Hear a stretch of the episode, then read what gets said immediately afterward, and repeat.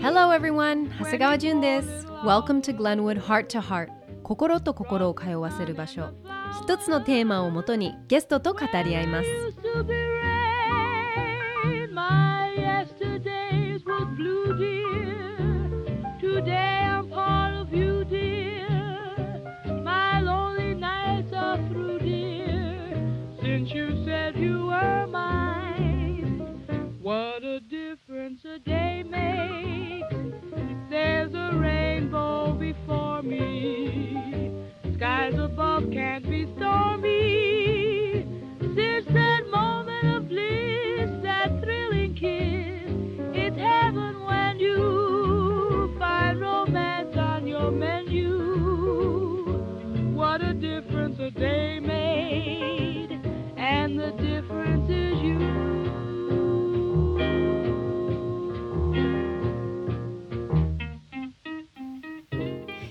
回のテーマは Water 101今日はこの方と一緒にたくさんお話ししたいと思います。水の専門家橋本淳二さんです。こんにちは。こんにちは、橋本淳一です。よろしくお願いします。よろしくお願いします。橋本さんははい。水ジャーナリスト、どんな仕事なんですか？水問題を専門に扱っているジャーナリストですね。あの世界各地の水で問題が起きている地域うんに調査をしに行って、うん。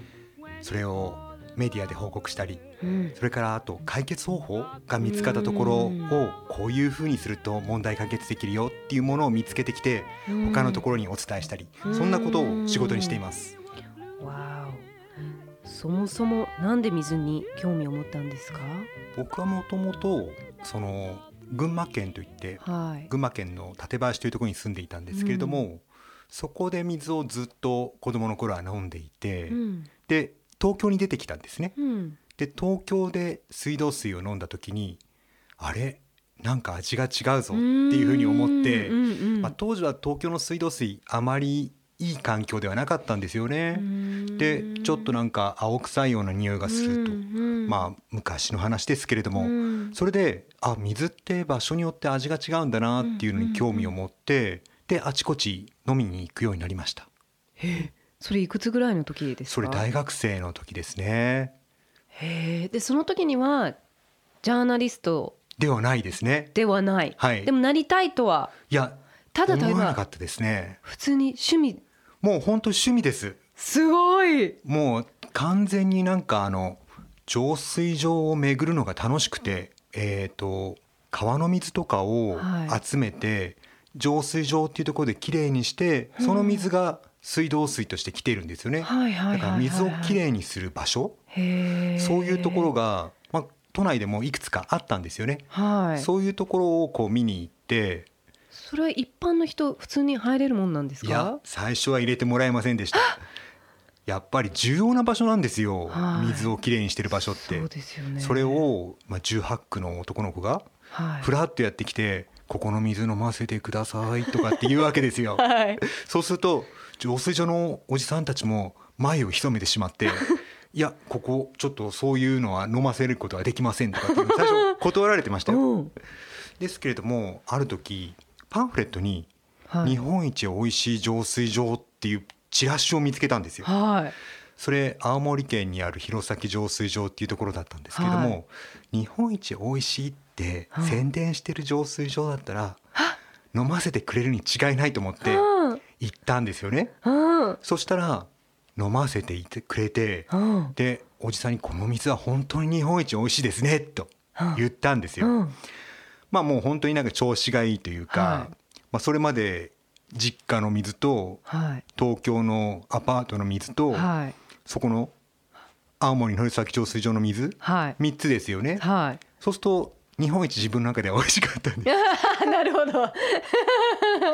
それで日本一美味しいですねっていうふうに言ったら、浄水場のおじさんがすごく喜んでくれて、お前は分かってると、それでいろんな人を紹介してくれたんです、自分の仲間のあそこの浄水場はすごくいいよとかあそこはもともと湧き水のきれいなところでほとんど浄水しないで水ができてるよとかそういうなんか秘密を教えてくれてでそのおじさんのその紹介状を持って行って、はい。それで点々と日本全国の浄水場を歩くみたいなことをしてましたね。今から思うとなんでそんなことしたんだろうって 思いますけどね。橋本さん面白すぎます。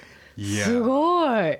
大学生の頃。大学生の頃ですね、えでそっからどうやってジャーナリストにつながったんですか、うん、で僕が実はジャーナリストになったきっかけは、良くない水を飲んでいる人たちに出会ったっていうことがきっかけなんですね。うん。それはうん。バングラデシュに行った時に、はいバングラデシはい、あの井戸の周りにお母さんと子供たちが集まっていて、はい。それであのお水を汲みながら、ュ、うんうん。あのお話をしてるっていう。これ、まあ、フランスでもそうだったしその前にカナダに行ってる時もその水の周りの風景っていうのがいつも似ていて、うんうんうんなんかいつも村の人たちの中心に井戸とか湧き出し口があって、うんそのそこでみんなが話をしてる、夜はそこでで盛り上がってるっていう、うんこうコミュニティの中のすごくこう中心的な部分なんですよね。はい。でバングラデシュに行った時も同じようにそうやって水を囲んで和気あいあいとしていたからあここでも同じと思って見ていたんですけどもいくつか井戸を見ているうちに赤く塗られてる井戸があったんですよ。ペンキで、ペンキでうん、なん「でだろう×」って書かれてる井戸もあったり。あ飲んじゃいけないっていう。そうです。うなんんなんなんでだったんですか？ヒ素。ヒ素。ヒヒ素っていうゆ猛毒があるんですね。そのヒ素が地面から出てくる。そのうーんそれは自然の中のつ土の中にそのヒ素っていう有毒な物質が入っていて、うんうんたまたまそこにこう井戸のあの汲み上げ口があると、その水を汲み出しちゃうんですよね。うんでその水を出る井戸が赤く塗られていたりバツついていたりしたんです。で最初にあのこの人たちはなんでその赤く塗られてる井戸でも平気で飲んでるんだろうって不思議に思ってしまって。あ飲んでたんですね？飲んでたんです。なるほど。赤く塗られてるから本当だったらば避けたい。そうですよね。でもしかしたら知らないのかなと思って、うんあの聞いたんです汲んでるお母さんに。はい。だって子供にも飲ませてるんですよそれを。うんで聞いたらあなたはいそのとても恵まれた水環境のところしか見てこなかったからそういうことを言うんだと言われて。であの私たちはこれが毒のある水だって知っているけれども水が他にない。うん。すごく遠くまで毎日汲みに行けばあるけれどもそれはちょっと無理。うん。だからヒ素が有害だっていうことは知っているけどもこれを使わざるを得ないんですっていうふうに言われた時になんかすごくショックを受けてしまって。クなんかそれまではどこの水が美味しいかなとかうんそうですね。どこの水が健康にいいのかなとかっていう視点うでん。えっと水辺を回っていたんですけどもはい。その話を聞いてからなんかこう自分の知ってる水の話っていうのは半分くらいしかなかったと思ってそれでその水に困っている人たちの生活みたいなことを取材しようと思ったのが20代の半ばくらいで、それから水ジャーナリストみたいな活動をするようになったんですようね。んうん。そっからだったんですね。うん。わあ今はなんかこう水道水飲むのがはい。こう良くないみたいなイメージがあるんですけど、まあ、うん。ちっちゃい時は全然飲んでましたけど、はい。なんかどっちかっていうとペットボトルの水とかそういうミネ,、ミネラルウォーターみたいなの方を飲んだ方がいいっていうなぜかそういうふうにこう世の中の流れが変わっていったのかな？そうですね。あの多分えっ、と1990年くらいまではみんなが普通に水道水を飲んでる時代がずっと続いていたんですけれどもその後ペットボトル水があの入ってきてでえっ、とコンビニエンスストアなどでも売られるようになりましたよね。うんでどの水がいいんだろうとか健康志向とかもあって、うんうんうん。健康になるにはこういう水がいいのかなとかっていう風になって、うんでえっと今では少し落ち着いてきていてあの種類的には前よりも減ってきてますよね。あそうなんですか、はい、ただでも使ってる量は多いと思うんです。ただ水道水とペットボトル水の基準っていうものを比べてみると、うん。実は水道水の方があの基準の項目は多くてうん。厳しいっていうのがみんなあまり知られてないことなんですよね。うんペットボトル水の方は厚生労働省っていうお役所が管理している水質基準っていうのがあってうん安全な水を作ってるんですね。でペットボトル水はそこで同じように比較されてるわけではなくて、うん。あれはあの食品衛生法っていううん。食べ物の法律の中で管理されているのでこれをこうどっちが厳しいかっていうことを比べること自体ちょっとおかしいかもしれないけれども、あの水道水は基本的には安全な水が出てきていると思います。へえそれは日本全国？はい。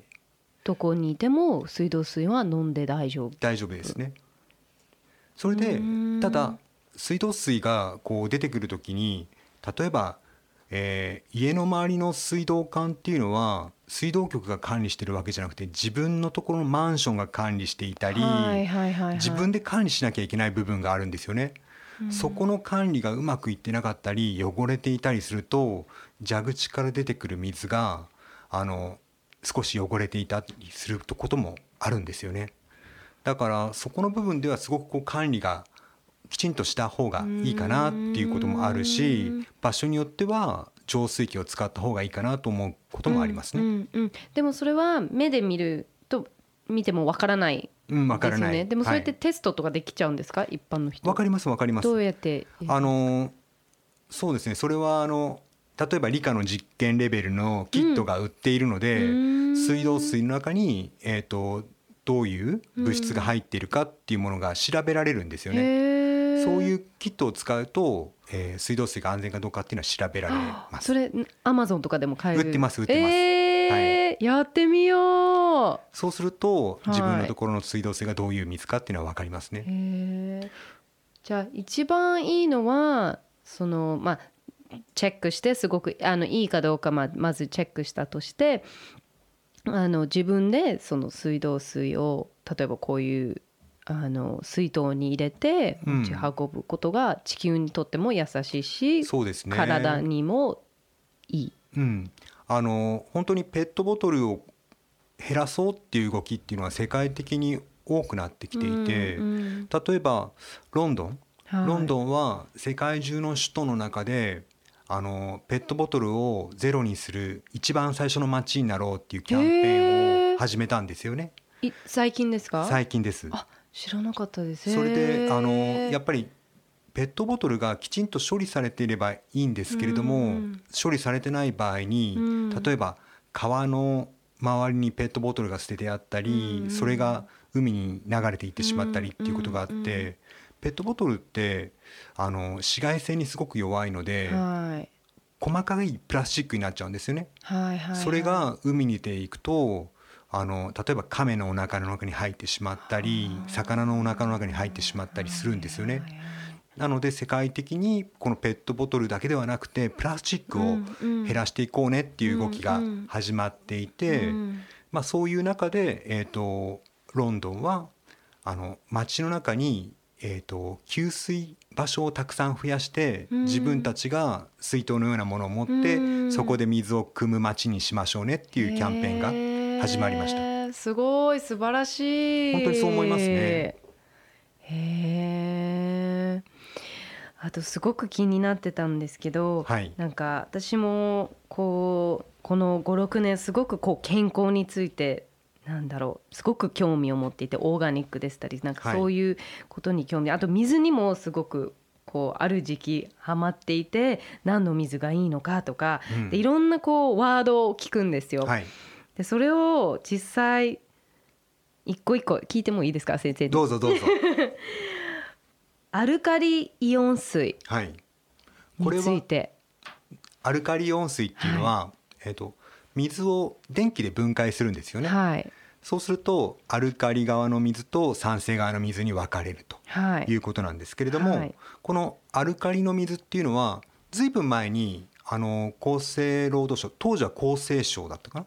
が、えー、と胃腸にいいよっていうレポートを出してます。はいはい。で胃腸にいいよっていうことは認められているんですけどもそれ以外のことは今のところ残念ながら医うん。療データとしては出てきてないんですよね。んなるほど。へえ胃の何？そういう消化だったりそういう。消化機能胃腸の機能を働きを良くしますよということですね。ん。なるほど。あとは水素水はい、これも流行ってますよね。はい。あの水素が体にいいよっていうことは、はい。もう本当に医療の現場でも分かっているんですね。はい。ただその水素を水の中に上手に溶け込ませることができているかどうかっていうのが分からないんですわよ。からない。はい、なのでそのきちんと水素が入っている水かどうかっていうことと、そのあとはその溶け込んだ後にどのくらい時間が経ったら水素がなくなっちゃうの？っていうこと？ここまできちんと見ないと水素水の効能っていうのはわからないんですよね。今よく言われてる水素は体にいいよっていうのは水素の効能が言われてるんですよ。それを水素水に置き換えて発表されていることが多いからはい。水素水自体に水素が十分に溶け込んでいればその水素の効能がそのまま得られるっていうことになるんだけれども水素水にした時にうん。水素がどのくらい溶け込んでいるのっていうのがわからない？わからないんですね、そこのところが水素水の課題としてはあるのかなと思いますね。なるほど。あと炭酸水。炭酸水。はい。炭酸水はお好きですか？炭酸水えーと例えばレストランに行ってよく聞かれるんですけど大体はフラット？はい。 Still。Still。Still ウォーターを、だけどたまに多分すごい暑い時になんかちょっとこうすっきりさなんかしたいって思う時にたまにはい。頼みます、そうですよね。リフレッシュ効果があったり、はい。あとは炭酸水少し飲むとうん。胃腸が活発に動きそれ出すので、も聞いたことあります、はい。それ本当なんですか？本当です。食べ物をでもたくさん飲んじゃいけませんよ。はいはいはい。少し少し。飲むことによって胃腸に刺激を与えてご飯食べられるようになるそれタイミングはあるんですか？そうどん飲んだ方がいい。食べた例えば食前に少し飲むといいでしょうね。コップ一杯ぐらい。コップ一杯ちょっと多いかもしれないけれども本当に少しだけでコップに半分くらい飲むと。あの逆にガスが充満してしまうとお腹がいっぱいになってしまってご飯が食べられなくなってしまうんですよね。炭酸水飲むと。ほど。本当にもうじゃあダイエットにいいいんじゃないですか？だそういう面ではダイエットにいいです。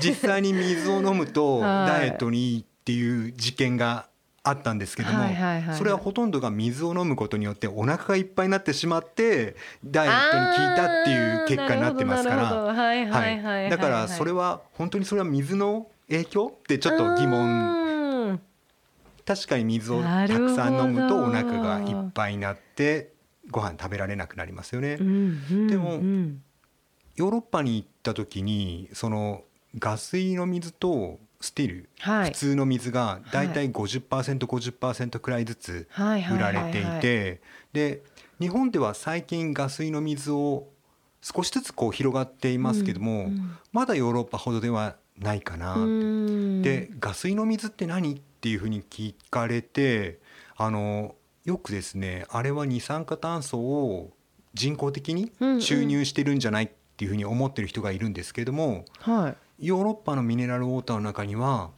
それをあの天然のガス入りの水が結構あるんですよ。地中でその要するに火山活動してるマグマ。はい。そこからガスが出てますよね。うん。そこの地層と水が触れ合ってガスを含んだ水がそのまま出てくるんですよ。へえそうするとそのガス井の水の中でもあのいろんな柔らかい泡立ちのものもあるしあの小さなきめ細かい泡立ちのものもあるしということでそれもなんかすごく面白いんですようね。ん面白い。だから日本で、えー、とガス井の水としてよく売られてるので人工的に均一に泡がはい。入っているものが多いんですけれども日本でも地場サイダーとかって言って地場サイダーっていうのは、えー、と地面の地に場所の場って書いて地方独特のサイダうん。ーを作ってるところがあるんですね。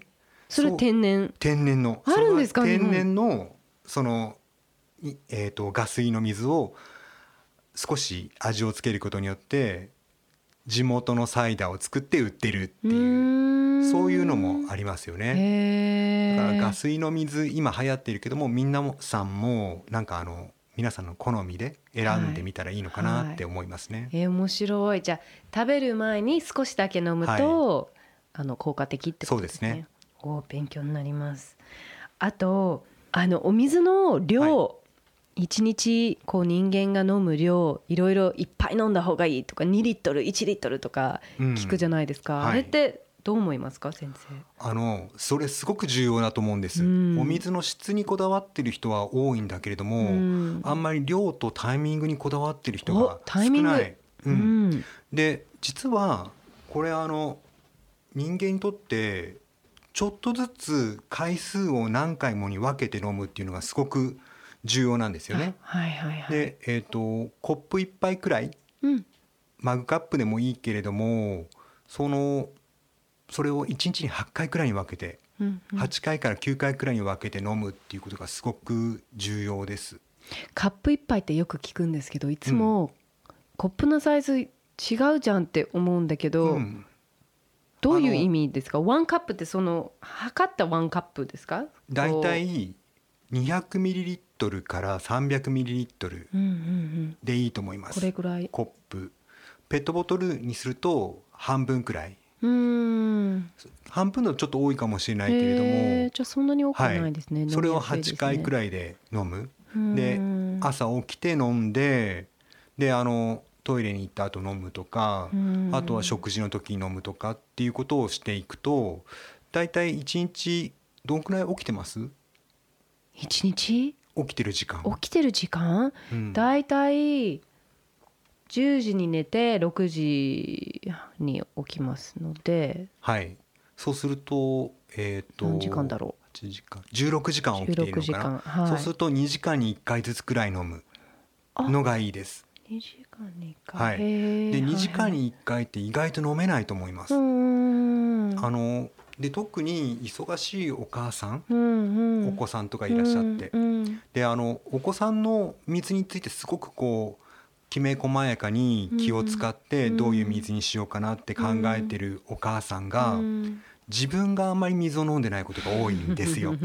忙しいから忘れちゃう。うん忘れちゃう。でまして2時間に一度なんてちょっと無理。理でもやっぱり例えば時計にとかスマホにアラームをつけておいて2時間経ったら鳴って水を飲むっていいですね。これすごくいいんですよ。よであの実はイライラしたりはい。怒りっぽくなったり頭痛くなるって水不足のことが多いんですよ。よだからそういうふうにしないためにもちょっとずつ水を飲むっていうのがすごく重要かなって思いますね。いいですね。私も絶対もう忘れちゃうから私はこういうのをあの大きめな水筒を持ちは運んでるんです。そうするとどれぐらい飲んでるか一日の中でうん、なんか分かるみたいな。だけどこれって実際どうなんだろう？これ1個1日多すぎる。それはどのくらい入りますか？2リットルくらい？これは946ミリリットル。それですから2つ飲んでいいですね。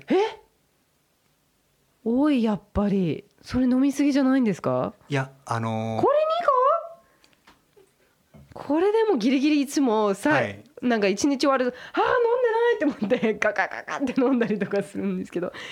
そっか。だいたい2へリッえトルくらい飲むといいよっていうのがあってでもこれはもう本当に決まりじゃないです。うんもうちょっと緩く考えてもらいたい。そうですよね。結構みんな、あのこういうふうに聞くとえっと思ってうん2リットルぴったり飲まなきゃって思う人が多いんだけどもうんうんうんうんあのいっぺんに飲む必要もないし、うんうんぴったり飲む必要もないので、うんうんうんそれになんかあの他のものでも水分って取れるじゃないですか。うん。あの例えばお味噌汁飲んだよとかお茶飲んだよっていうのを水にだと思わないで飲んでるうん意識しないで飲んでることもあるしそういうのも含めて2リットルだからうん。意外と飲めてると思いますよ。そっかそっか、それで、えー、と朝飲むならばおすすめなのが白湯です。左右左右飲まれてますか？私冬になると、はい。こう寒くなると水の代わりにもう一日中左右うん。を飲むことが多いんですけどそうですね夏になるともう普通の氷水は絶対飲まないんですけど、はい。普通の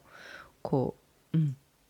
なんていうの？room temperature ってなんていう、えー。室温？あはい、はい。室温を飲んでるんですけど僕は左右がいいんですね朝起きて仕事を始める時は必ず白湯を飲んでるんですよ。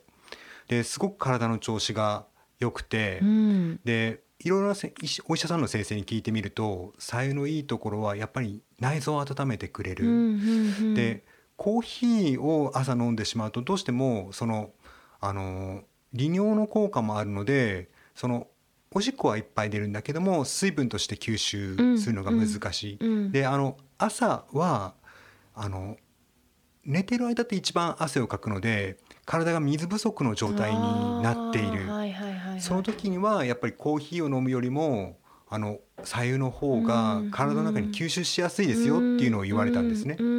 それで、えー、と胃腸とかの働きも良くなるしであの代謝の良くなるっていう部分もあって、はいはいはいうん。ちょうどなんか前の日のお湯がのポットに残ってるくらいのあの温度が自分の中ではちょうどよくて、うん。あまり熱くもなくてその冷たくもない。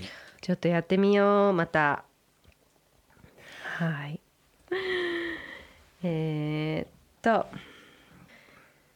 災害が起きた時、はい。一家族どれくらいの水を蓄えた方がいいんですか？うんあの生きていくために必要な飲み物の飲む水っていうとさっきお話した2リットルくらいなんですけれども、あのその他にも水って使ってますよね。そうですね、ええ。トイレとかトイレとですか？かそうそう。トイレとかあとは服をきれいにするとかうん。あとは机をきれいにするとか食器をどうするとか、はいはい。そういうこともあって体も洗わなきゃそうですいけないね。し、うん、でもそれをこう飲むっていうことになるとあの飲み水としても普段よりも多めに確保しておいた方がいいんですね。ねそれはなぜかというと災害の時っていうのはどっちどうしても乾燥した食べ物が多くなるんですよ。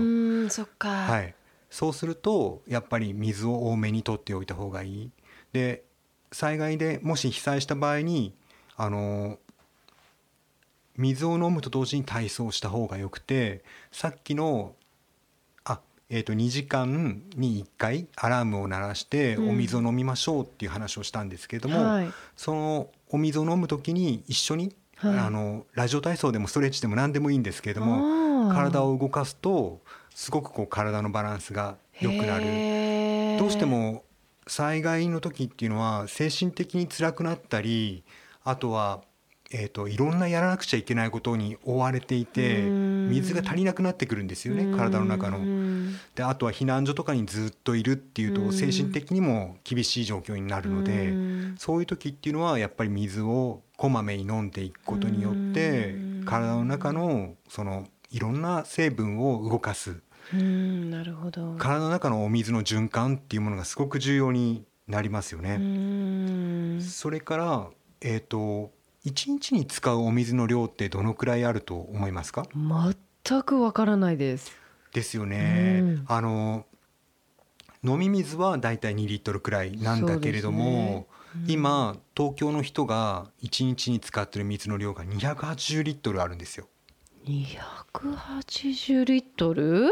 お風呂はいはいはいはい。あれ1杯200リットル入るんです。だああそっか。らかお風呂1それだけで杯分よりも多いね。うんうん。そのくらいの水を使ってます。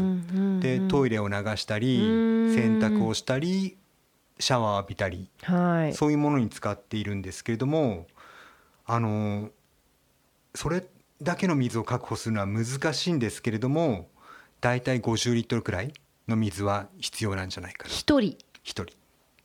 でどういうふうにはい。こう確保するか？はいなんだろう、うん。大きいペットボトルうん。とか箱に入った水とかどういうふうにあのお家の中にキープしといた方がいいんですか？何でもいいんですか？えーとあのできればあのお風呂の水を流さないのが一番やり一番やりやすい方法なんです。あのお風呂に入った後に、はい。えっ、とそのバスタブからお水を抜かないであ。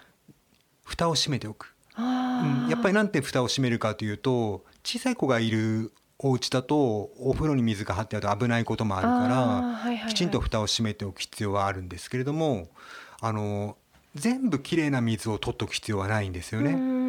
そのトイレを流したりあの例えばちょっと汚れてしまったところを、あの洗ったりっていうところに必要なので、うんそっか。だからきれいな水ペットボトルは飲むように取っておく。なるほど。はい。はいはいはいはいであとはそういう生活用水としての水を確保しておくっていうことが大事ですよね。じゃあお風呂いっぱいはい、あの熊本の地震の時も東日本大震災の時も僕現場に取材に行ってるんですけど一番困ってるのはトイレをどういうふうにするかっていうことで困ってるんですよ。トイレ。トイレ。はい。トイレが流せなくなるから、はいはいはいはい。それに水を使うのでうん。それだったらばお風呂の水でも？でも今のトイレって全部こう電気はい。で流れるんですよね？ボタンみたいな。でうもあの水を流せばはい。流れますから、下水道さえ維持されている状況ならば。ボタンを押しても流れるんですか？ボタンはもう機能しなくなってますよねきどっと。どどこかどうやって流れるんですか？あの水の力で押すっていう感じになると思います。え。ー、水の？自分で水を手動で流す。5リットルくらいで流れていくと思います。はあ。あなるほど。でも結構な量じゃないですかそれ1回に。5リットル。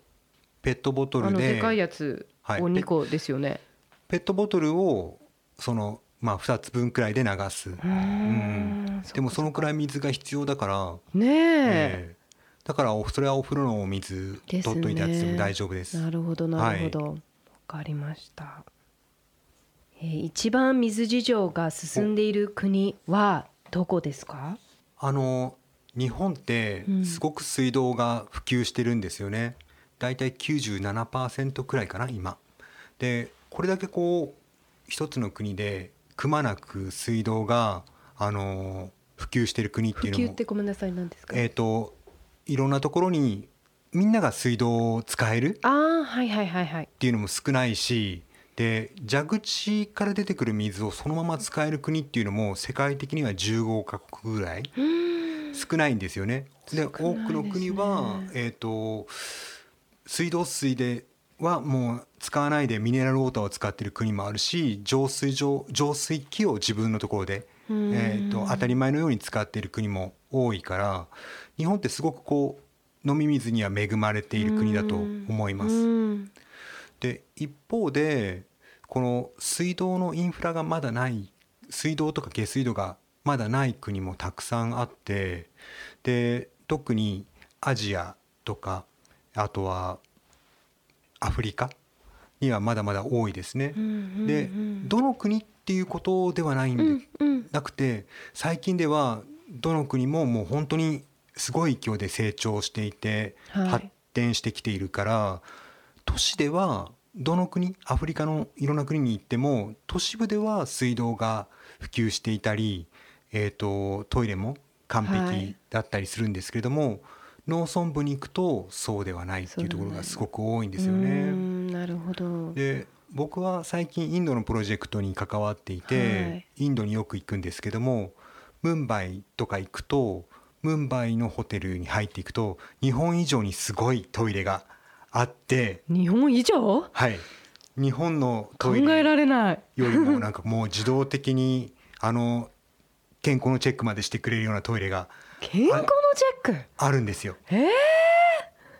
そういうのをお金持ちが買って入れていたりするんだけれども一方でトイレがすごく普及してなくて厳しい状況にある。うんうん。だから一つの国の中でもうん。すごくこう格差があるんですよ。う。んでもちろんインドの中でもきちんとした水を飲んでる人はとても都市部を中心に多いんだけれども農村部ではいまだに水がないっていうところがあってそういう一つの国の中の都市と農村の格差みたいなのが今は多い段階かなと思いますね。その水がないっていうのはどういうことですか？えー、と水を汲みに行くのにすごく時間かかる国とかってありますよね。うんうんあのエチオピアの農村部とかでは朝起きてもうお水を汲みに3時間くらいあの女性や子供たちが時間を使って汲みに行く。で井戸がそこにあったり沢水がそこにあったりするんですけどもそこで水を汲み上げて家に帰ってくる、うんそうするともう1日のうちの6時間がお水関係でうん使われてしまうっていうことになるんですよね。そういうところがあったりとかその僕が関わってるインドのある村は雨季と乾季っていうのがあるんです。レイニーシーズンとドライシーズン。うんうんで雨季は日本以上に雨が降るので街のあちこちに川が流れてる風景が見られるんですけれども、はい。乾燥したシーズンになると一切その水がなくなってしまって同じ場所なのって思うくらい風景が変わっちゃってもう乾燥した土の風景に変わっちゃうんですよ。そうなると少しある井戸水をみんなで使うような状況になってしまって、うん。それでそこでもう野菜とかも作れないからみんなお父さんお母さん出稼ぎに行ってしまう子供は学校辞めちゃうみたいなこともあるんですよね。じゃあ環境のはい問題ってことですか、例えばそのすごいお金をうん、かけて日本みたいなそういうインフラにするそういう話じゃないってことですか、あの多分うん。今の技術があればはい、地球上どこでも水の水道を引くこと、はい。はいはい。あるいは水道ではない方法で水を得ることははい。可能なんですけれどもそれにはすごくお金がかかる。うんうん。要するに地域の中で、えー、と例えばもう貧しい人たちはその水道を入れたとしても使えないっていう状況があったり使えないっていうのは？水道料金が払えない、払えない。うん、だから自分たちの例えばそのえっ、と自分の1日の稼ぎの50%ぐらいを水に使っている人たちもいるんですよね。そうするともう働くのは水を得るために働く。でこの水の問題っていうのは本当にいろいろな問題と関わっていて例えばトイレがないことによって女性の人権の問題がないがしろにされてるっていう部分もあるし何ですか？それそのインドでトイレがはい普及しないのは男性が意思決定権をしているからなんですよね。男性にとっては野外で排泄することもあまり苦ではない。はいけれども女性にとってはそれは嫌ですよね。だけれどもインド政府から例えば補助金をもらった時に、はいその使い方をうん男性が決めている。はいで男性にとってはトイレは優先順位が低いからはい他のものにお金を使ってしまうんですよ。あそうすると村にトイレが普及しないっていうような村がある。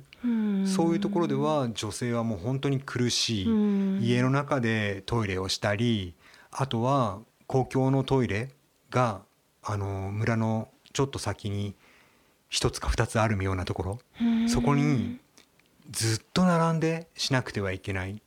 僕が知ってるところっていうのはあの公園のトイレを2つあるトイレを600ぐらいの世帯で使ってるんですよ。え600の世帯どういうことで600すか？家族でが2つのトイレ。2つのトイレ。を使っている。でこれ公園のトイレだから夕方の6時から朝の6時までは使えないんです。鍵がかけられてはあどうするんですか？じゃあその間。その間えっ、とさっきお家でやるって言ってたんですけどもちろんトイレがない。ないです。ないのでその床の上にして拭くとか。っていうこともあるしあとはその夜トイレ使えないからそのお母さんが子供たちに夕食を食べさせない。夜排泄しないようにっていうようなこともあってすごくこう厳しいですよね。それから女性がトイレに行くっていうタイミングで男性がそこを追いかけてくる。その女性がそのしているところに対してこの悪い言葉で罵ったりあとは時にはレイプされてしまうようなこともあるっていうようなことが大きいので本当にこうトイレがないっていうのが女性の人権の問題とすごく関わってるんですよね。それからお水がなくてそのエチオピアで女の子が3時間かけてお水を汲みに行く。そうすると学校に行けないです。その時間がなくて。そうすると,、えーと、学校に行けないからスキルも習得できなくて同じ暮らしを続けなくてはいけない。そうすると貧困のまま。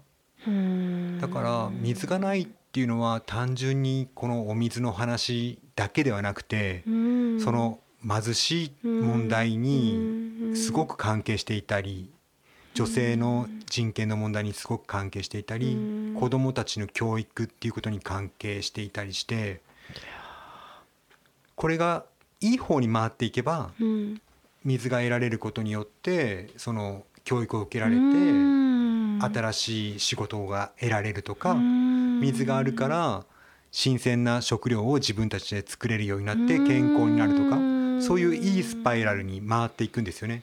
そうですね。なんかそういう国で水回り、まあ、水で困ってる、うん、それを私たち何かできることってあるんですか？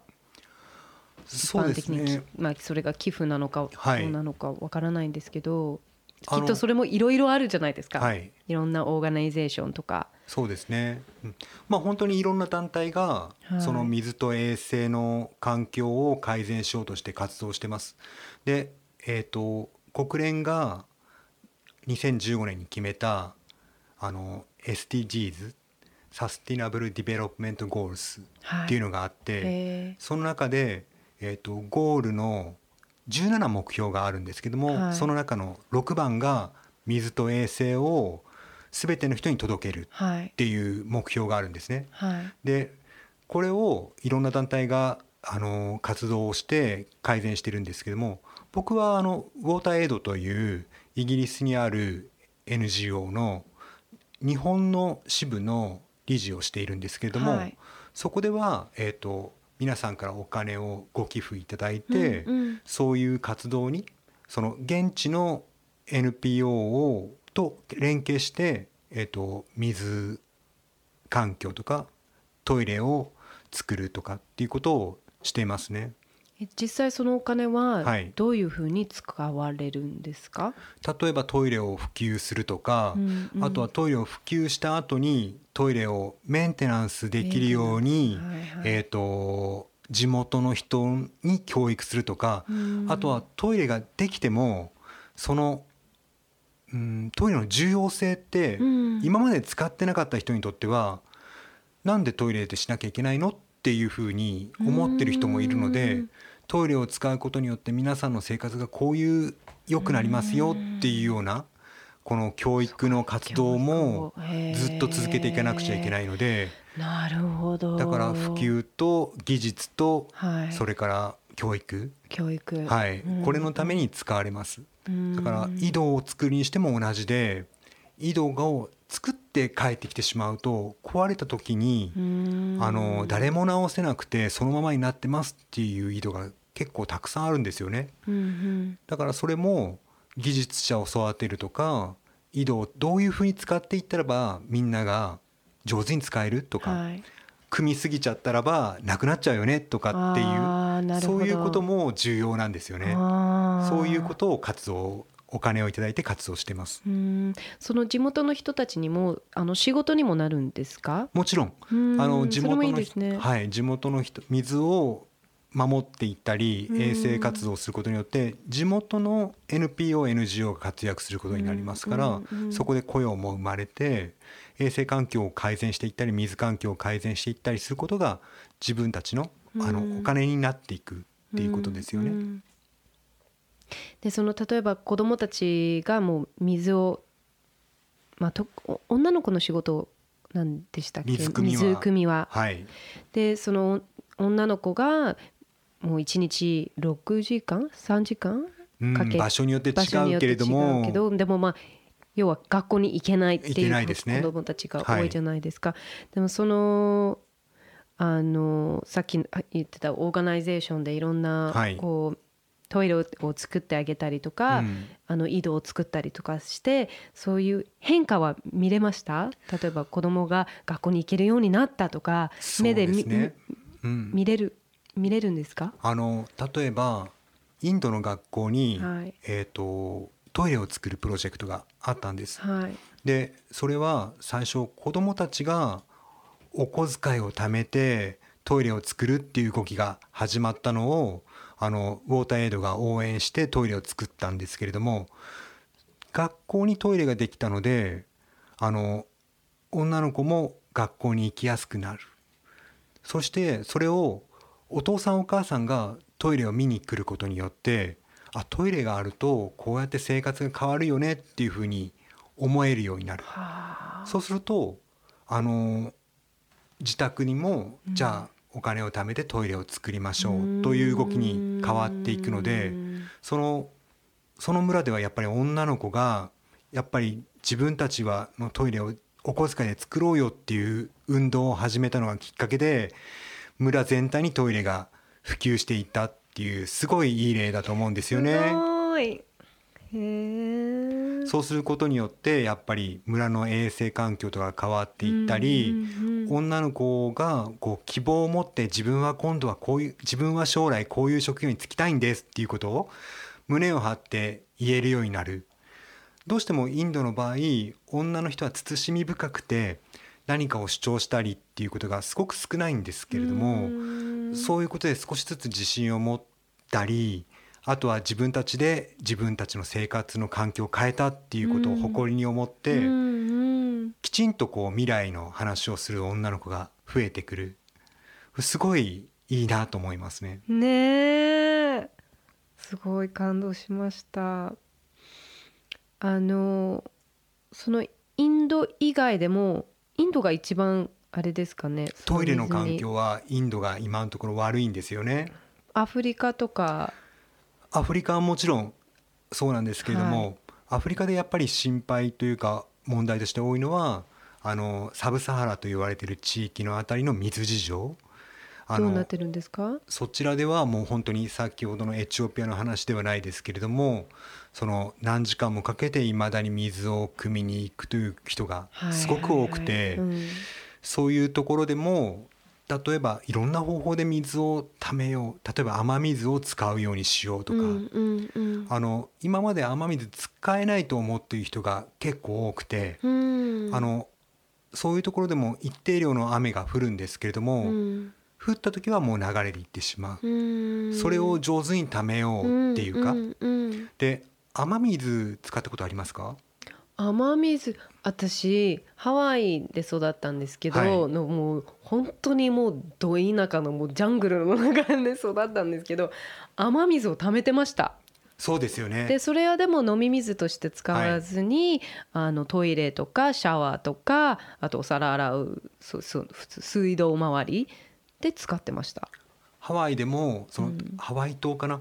たくさんのハワイ島です。雨水タンクがあって、はい。そういう水をこう上手に貯めて使ってますよね。はい。で雨水ってあのきちんと貯めるとすごく綺麗で飲めるんです。へでえんかフィルターにかけあの使そうですね。フィルターをかけたりすると、あのさえっ、と水って地面から出てきた水っていうのは土の中のいろんな成分を溶かしていていろんな風に物と一緒に出てくるんですけども、はい。雨水の場合は上空の空にある塵はい。と一緒に最初は降りてくるんですけれども、塵って降り始めて30分くらい経つと綺麗になっちゃうんですよ。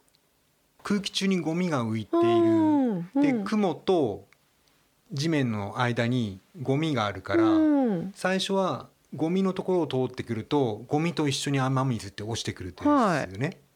うんでもこれ落ちてくるうちにだんだんゴミがなくなってきますよね。あの車のウィンドウガラスがなんかホコリがついていても、はい。雨の日にドライブしてるとだんだんそれが流れてしまって、はいはい。綺麗なガラスになりますよね。うんうんうん。あれと同じように空気がクリアになるとあの降ってくる水に溶けていくものがだんだん減ってくる。そうするとすごくいい水になるんですよ。へーでも雨水のこと汚いと思ってる人がすごく多いから、うん。そこで雨水のタンクを作って、はい。どういうふうに貯めたらこの水が使えますかとかこれを例えば蓋を閉めておかないと虫が入っちゃうよとかはいはいはいはい。そういうことを教えてそれであの雨水が使えるようになることでその全部を汲みに行く水に頼らなくてもいい、今まで毎日汲みに行かなくちゃいけなかったのが減るとか、うん。あとは寒気ドライシーズンの時でもその水に頼ることができるようになって農業ができるみたいなこともへありますね。日本でも、うん、雨水は活用し始められていて、お洗濯にはすごくいいんですよ。雨水って。えなんでいいんですか？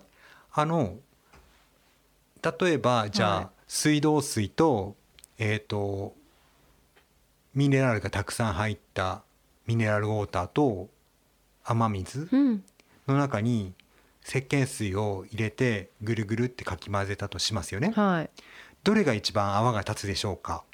えー、えーでも橋本さん今雨水がす すごいいいって言ったから雨水？まあ流れ的には雨水ですよね。これで。そうそう。あえー、でものなんでだろ温泉行きますうか？はい温泉行って、えっと、ミネラル分の温高い温泉に行くとタオルが泡が立ちにくいっていうことを経験したことありますか？ないない？あなんかね、うん、気づあうんあのタオルに温泉の水をつけて、はい。石鹸をゴシゴシってしてもあれ？今日なんか泡が立たないなとか、えっていうことがあるんですよ。ー、はい。それはミネラルが多い水っていうのは石鹸の成分と結びつくと泡が立たないんですよ。でこれはミネラルが少なければ少ないほど泡が立つ。雨の水はミネラル分がほとんどなくて水素と酸素の状態にすごく近いんですよね。はい。そうすると石鹸水を溶かした時に泡がたくさん立つのでそうすると少ない石鹸であなるほど。洗濯できてそれでえっ、とすすぎも少ない水でできる。たくさん洗剤使ってしまうとすすぎの水の量も多くなりますよね。そっかそっか。あの日本では住宅の中に雨水を使う仕組みっていうのはまだまだこれからの状態なんですけども、例えばドイツはい。ドイツでは雨水を使うお家っていうのがたくさんできていて屋根からお水を取ってそれを洗濯に使ったりトイレに使ったりっていうことをシステムとしてできてるお家がたくさんありますね。へえそうすると水道水よりも洗濯がしやすいんですよ。水水道水よりもミネラル分が少ないから。すごいそういうなんて言うんだろうエコな住宅はいがはいドイツではたくさんありますね。へーえっ、と最後に私まあファッション業界はいの人間として、まあ洋服はいあのを作るのにい水いっぱいうん使わなきゃいけないんですよねって聞きましたが、はい。はいどれだけ使ってるのか。あと私気になるのはやっぱ環境問題、うん。の洋服作りはどういうふうに影響してるのか。はい。はい。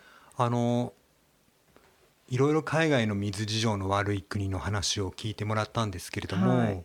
そういう話って日本にいるとなんかあの遠いよその国の話うんで自分たちは水に恵まれた国だからあんまり関係ないっていうふうに思う人がすごく多いんですけども、はい。実は海外の水に結構頼ってるよっていう話をさせてもらいたいと思ぜいます。ひ。クイズです。お はい。はい。今日は5つ絵をお持ちしました。はい。一つはハンバーガー、ハンバーガーはい。一つは T シャうツ、ん一つはコーヒうー、ん。そしてお風呂。そしてスマホ。うん。これをですね水を使っている順番に並べてみてください。はあ。スマホ？スマホだけなんかわかんないな。うんちょっとハンバーガーと洋服なんか迷ってるんですけど、まあはあハンバーガーにします。ハンバーガーが一番、えー、とお水を使う。はい。でその次は、えー洋服。その次はコーヒー。その次はお風呂。で最後にスマホよくわからないからスマホ最後にしました。はい。じゃあ見てみましょう。はい。えーとまずスマホ。はい。スマホはですね910リットルひと一つのスマホをはい作るのに、作るのに。部品を作っていく過程ではい。たくさんのお水が使われます。で、えー、と特にコンピューター機器は半導体の洗浄にたくさんのきれいな水が必要なのでこれだけの水を使ってます。なのでそこをカウントするとこれだけの水がわー含まれてま買えますか？あーあー変える変える変える。変える。だってお風呂はさっき、はい、えっ、と200って言ってたので、はい、あ言っちゃった。でも他わからないんで。はい。こうこうします。こうしますか？なのでハンバーガー洋服スマホコーヒーお風呂。はいじゃあ今度はもういっぺんに開けましょうね、はい。えっ、とお風呂が200リットル。はい。コーヒー130リットル。あ意外とコーヒーの方がちょっと少ない。でえっ、とスマホが910リットル。はい。2番 T シャツ。はい。T シャツが2900リットル。げハンバーグが2400リットル。おーまあ近いけどでも洋服が一番だ。そうなんです。洋あ服。ーうーん。とてもとてもたくさん使ってますね。あの日本で、えー、と1人が1日使う量が280リットルくらいなんですけれどもこうしてみると実は海外の水すごくたくさんた頼ってますね。はい。コーヒーは1杯が、ね、1杯は200ミリもないかな。あ一杯に130リットルか、はい、それ恐ろしいですね。コーヒー飲んだら130リットルですよ本当は。これは何かというとコーヒー豆を栽培している時に、はいはい。たくさんお水を使って、はいこの種の段階から豆を収穫するまでにお水を使いますよね。そうですね。しかも乾燥したところですよね、はいそうです。コーヒーは。だから水いっぱい必要ですね。そうなんです。本当は水があまりない地域なんだけどもその水を使って作られているコーヒー。ーでここまではまだいいですよね。はいはい。多いのこの2つ。T シャツとハンバーガー。T シャツ、ハンバーガーはあれですよね。牛。そうですが一番はい。牛を育てるのにあの牛の餌はい。を育てる、トウモロコシを育てるとかあのその段階で水をたくさん使うのでたくさんこうみ餌から。餌から。餌の使うお水それからえっ、とハンバーガーのバンズの部分の小麦を育てるお水。はいはい。これで2400リットル。一個のはい。あの小さいハンバーガーに2400リットル。そうです。これほとんどもう国産のものがないのでハンバーガーのあのー材料は。これこれもハンバーガー1個食べると海外の水を食べてるっていうことになります。しかもハンバーガーのその肉の部分ってはい。こんこんな小さいじゃないですか？じゃあ1そうそうそう。頭ってなるともっと。もっともっとそうです。牛1頭分あの焼肉屋さんに行ったらですね、はい。例えばえっ、と1キロのお肉を食べたとするとだいたい一般家庭の70日分のお水をそこで使ってしまうことになります。それだけのお水があのお肉の後ろにかかっているのでだから、まあ、それがいけないこととは思わないけれども、はい少なくとも食べ残しはしない方がいいかなって思います。あのお肉はやっぱりその餌を使うっていうことを考えるととてもたくさんのお水を使っているので、うん。そうなってくると,、えー、とこれからはい。このお肉をどうやって食べていくのかってすごく考えなくちゃいけないところであの牛よりも豚の方がお水が少ないし豚よりも鳥の方が少ないお水でできる。それは大きさの問題ですか？あの動物の。多分飼料を、えっと餌を食べる量と成長するスピードにもよると思うんですよね。で牛はたくさん餌が必要だけれどもお肉として使える部分っていうのはすごく少ないんですよ。1頭あたりの。のそうなるとこの1キロあたりのお水の量っていうものが増えていってしまう。かだからずっと牛肉が今のお値段で食べられるっていうのはちょっと難しいかもしれない。うんあーなるほど。高くなっていくとかうん。あとは人工のお肉になっていってしまうかもしれない。人工のお肉も今どんどん価格が安くなってきていてあのもしかするとこの牛肉を自然の牛肉ではなくて人工の牛肉っていうものを人工の牛肉っていうのははい。どういう？あの他のものを使って牛肉らしいものを作それって今でもあるんあります。ですかあります。それはあのーベジタリアン用に作ってるハンバーガーとかそういうことですか？じゃなくて？あそういうのではなくて本当に肉みたいな、はい人工肉スーパー行けばあるんですか？あそこまでまだ行ってないです。あなるほど、はい、研究室レベルの話で少しずつコストが安くなってきている。まだあのスーパーとかで普及する段階ではないですけどもでも近い未来には出てくるかもしれない。かもしれない。うん。はい、わーおちょっと洋服ショックです。はい、洋服は本当に綿を作るのにこれだけ使っているから1枚の T シャツですよね。1枚の T シャツで2900リットル。リットル。これはどうにもならないんですか？違う方法ありますか？それ水を少なくこう工場でなんか洋服を作るのに。あの今はい。コットンを育てるのにはい。節水型の農業でお水を大事に使いながらコットンを作るっていうのが始まってます。でこの量っていうのはだんだん下がってきているんだけれどもそれでもやっぱり多くてあとこのコットンを作ってる場所っていうのはインドの北部とかアラル海とかそういったところに多いんですけどもそれによってたくさん水を使ったために湖がなくなってしまったとかそういうところも多いんですよね。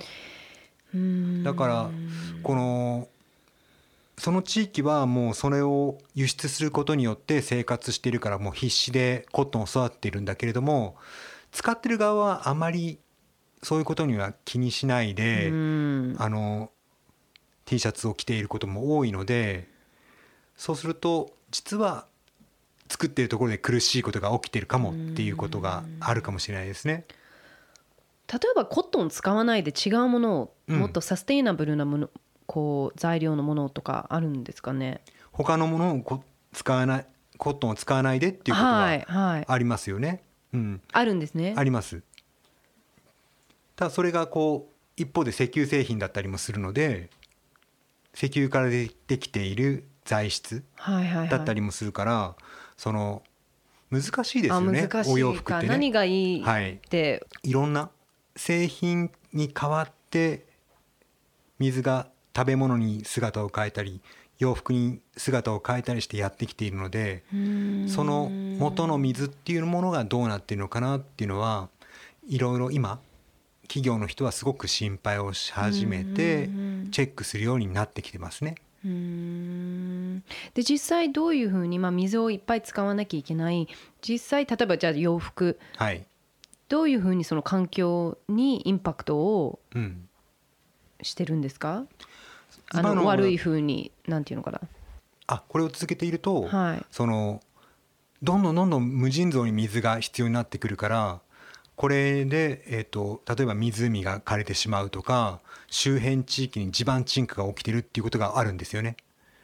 であとはお洋服の場合はあの別の国でその染めたりもしているのではい。染めたもの液染めたも後の液が川にそのまま流れてしまっていることもあったりしますよね。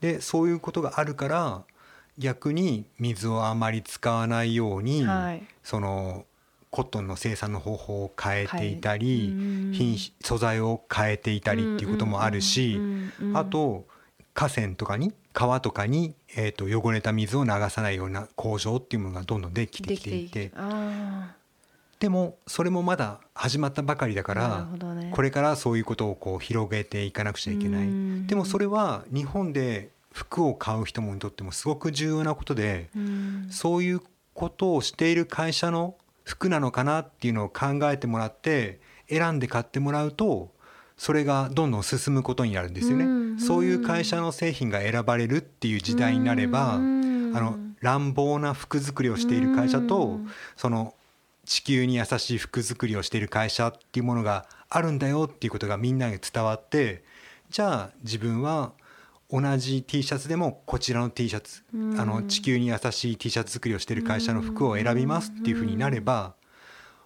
そういう会社じゃないと生き残れない時代になるので乱暴な会社は減っていくっていうことにいい循環になるのでだからお金を使うってとっても重要でうん。お金を投資ですよね。そうですそうです。いいこうそう、ん。いい製品作りとかいいはい会社を育てるためには、は自分たちがどういうお金の使い方をするかっていうのがとっても重要なのかなって思いますね。ね本当に未来への投資なんじゃないかなって思います。はい。私も強くそう思います。先生の本に書かれてたあの言葉があるんですけど2050年10人に4人は水が得られなくなるっていう言葉になんかはい。ドキッとしたんですけど、うん、どういうことですか？あのどう今変わのっていくんですか？今のままのはい。水の使い方をしている人が増えてくるとこうなってしまうっていうことなんですけれどもまず人が増えていきます。これから。地球規模で。それはなんで増えてくるんですか？あの長生きしてるからもあるし、えっとたくさん子供が生まれてる国もありますよね。そういうなので、えっとどんどんどんどん人口が増えていっている。はいで、えっと水の使い方も町が大きくなっていくと昔はち少ない水で暮らしていた人たちがたくさん水を使う暮らしに変わっていくんですね。あの例えばトイレが水洗になるとか、そっか、はい、ホテルでたくさん水を使うとかそういう暮らしに変わっていく。それはとてもいいことなんだけれども町全体としては水をたくさん使うようになりますよね。はい。それから工場ができたりその農業も盛んになったりするとそこでもたくさん水を使うようになります。そうすると全体としての水の使用量が多くなってくるっていうこと。それと地球全体で水が使えなくなるっていうわけではなくて水ってあるところとないところの差が激しいんですよ。たくさんあるところにはもういつも雨が降っていつも洪水になってしまう少ないところはもう1年通してほとんど雨が降らないっていう地域もある。んで気候が変わってきて温度が地球の温度が上がってくると雨が降るところはたくさん雨が降るようになるんですよ。であまり雨の降らなかったところっていうのはどんどん面積が広がってもっと雨が降らなくなるんですね。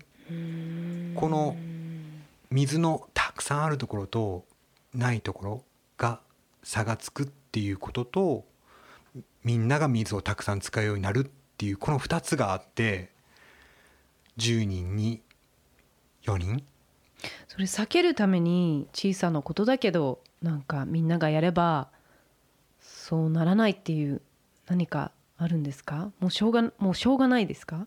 やっぱり水の使い方を変えるっていうことはすごく重要でそのお家の中でもってことですか？お家の中でも。だからたでも日本で仮に節水したからといってそれが水の少ない地域に届くっていうことはないじゃないですか。はい。だからまああのそれは無意味なことっていうふうに思うかもしれないけども例えば、うん。あの食べ物とか、はい。あのお洋服とかには水は使われているわけで、そういう中でその食べ物を大事にするとか、うんいい水の使い方をしている会社のあのものを選ぶとかっていうのは一番いいことなんですよね。で、えー、とその水の困っている地域に関してはそこでその農業をやるときに水の使用量を減らしていくとか、その工場工業製品でも水を減らしていくというようなことができれば、そういうふうにならない。じゃあ環境のことをちゃんと考えてい。る会社に私たちはもうそこにお金をかけるそこに投資をするっていうことがそれが一番一番私たちに今できることそうですね。うんだと思いますうんなるほど先生ありがとうございましたすごい勉強になりましたこちらこそ楽しかったです。あの最後にそうですね皆さんに、はい。そのもっと水のことを知りたいって思う方にあのこうインフォメーションをぜひあの教えてあげたいんですけど例えば本はい。とかはい。何かウェブサイト、えー、と「水がなくなる日」という本を書きました。これは60のトピックスとそれから分かりやすい絵で作られているんですけれどもあの今みんなが考えなくちゃいけないっていうかそういうのを分かりやすくまとめたのでぜひこの「水がなくなる日」という本産業編集センターというところから出てますので手に取っていただければ嬉しいです。ぜひ。あと何かウェブサイトこれチェックした方がいいウェブサイトとか何かありますか？あの僕はアクアスフィアという事務所を作っていてそのアクアスフィアの、えー、とメールマガジンを出してます。毎週水曜日に無料で届きます、えー。水のトピックスを、えー、と1つか2つ、えー選んで僕がそれについて解説してます。ななのでアクアスフィアのホームページからメールマガジンを登録していただくと週毎週毎週新しい水のトピックスが入ってきますのであのぜひ読んでください。はい。それからさっきも話しましたけれどもあのウォーターエイドという NPO であの活動しています。この NPO は開発途上国の水と衛生のために働いている水専門の NPO です。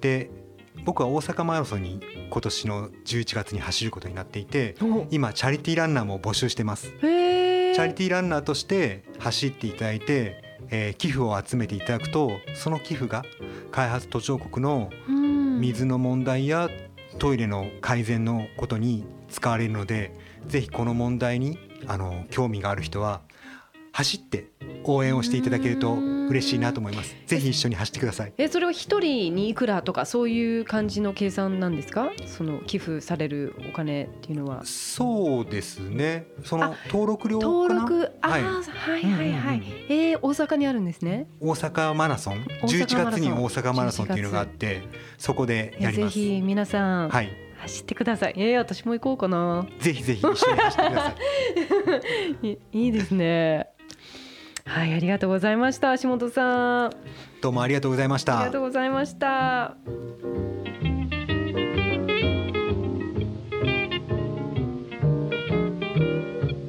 今日は水の専門家橋本淳二さんにお話を聞きました。このポッドキャストへの質問や感想はグレンウッド at podcast.co.jp に送ってください。Glenwood Heart to Heart 長谷川淳がお送りしました See you next time! 24 little hours, brought the sun and the flowers